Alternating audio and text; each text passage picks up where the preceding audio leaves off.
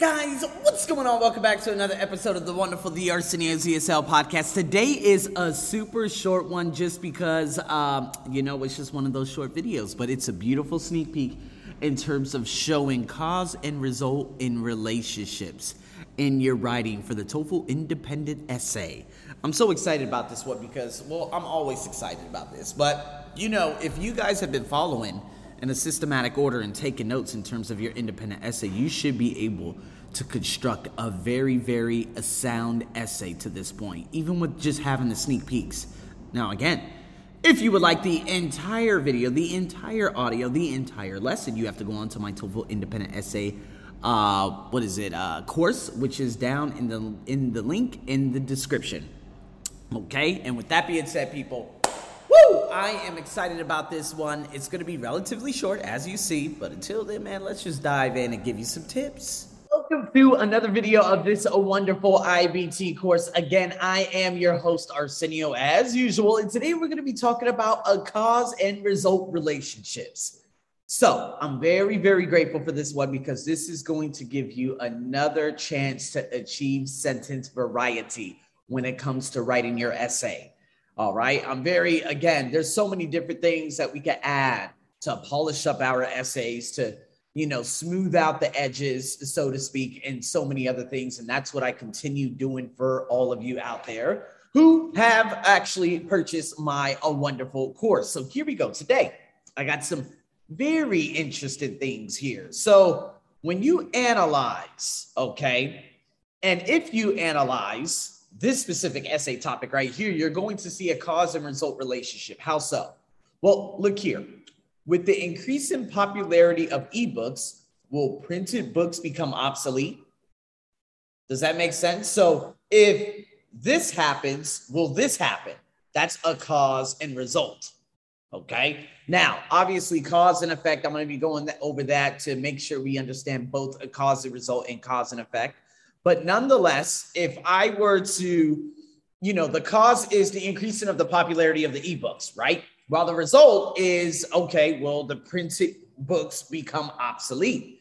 So the goal is to put them together. And how can we do that? Well, there are different phrases, different things that we could write using despite and spite due to all these different things, which I'm going to be covering right here. As a matter of fact, I actually put this into a lesson because some of my students had very uh, they were very confused with despite uh, in spite of due to they didn't really understand. Right? And so this is what we're going to be discussing. So here are three different sentence variations. The first one says because ebooks are increasingly popular printed books will eventually become obsolete so that's because plus subject verb in your second, uh, the second independent clause, subject verb.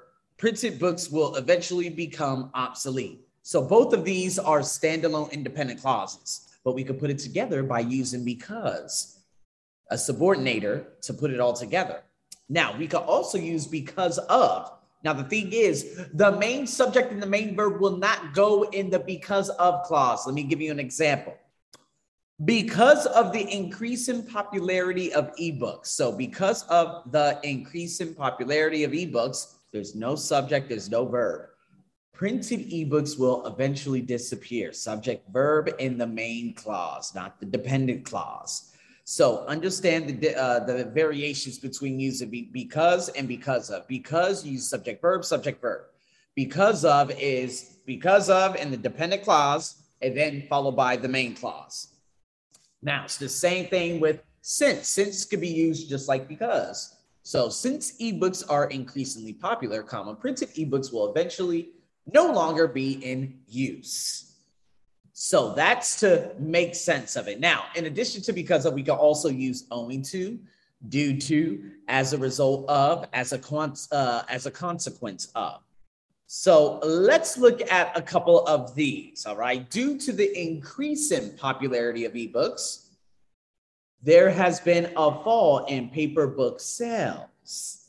All right. So due to goes in, and as a matter of fact, due to, oh, owing to, as a result of, as a consequence of all independent clauses. Okay.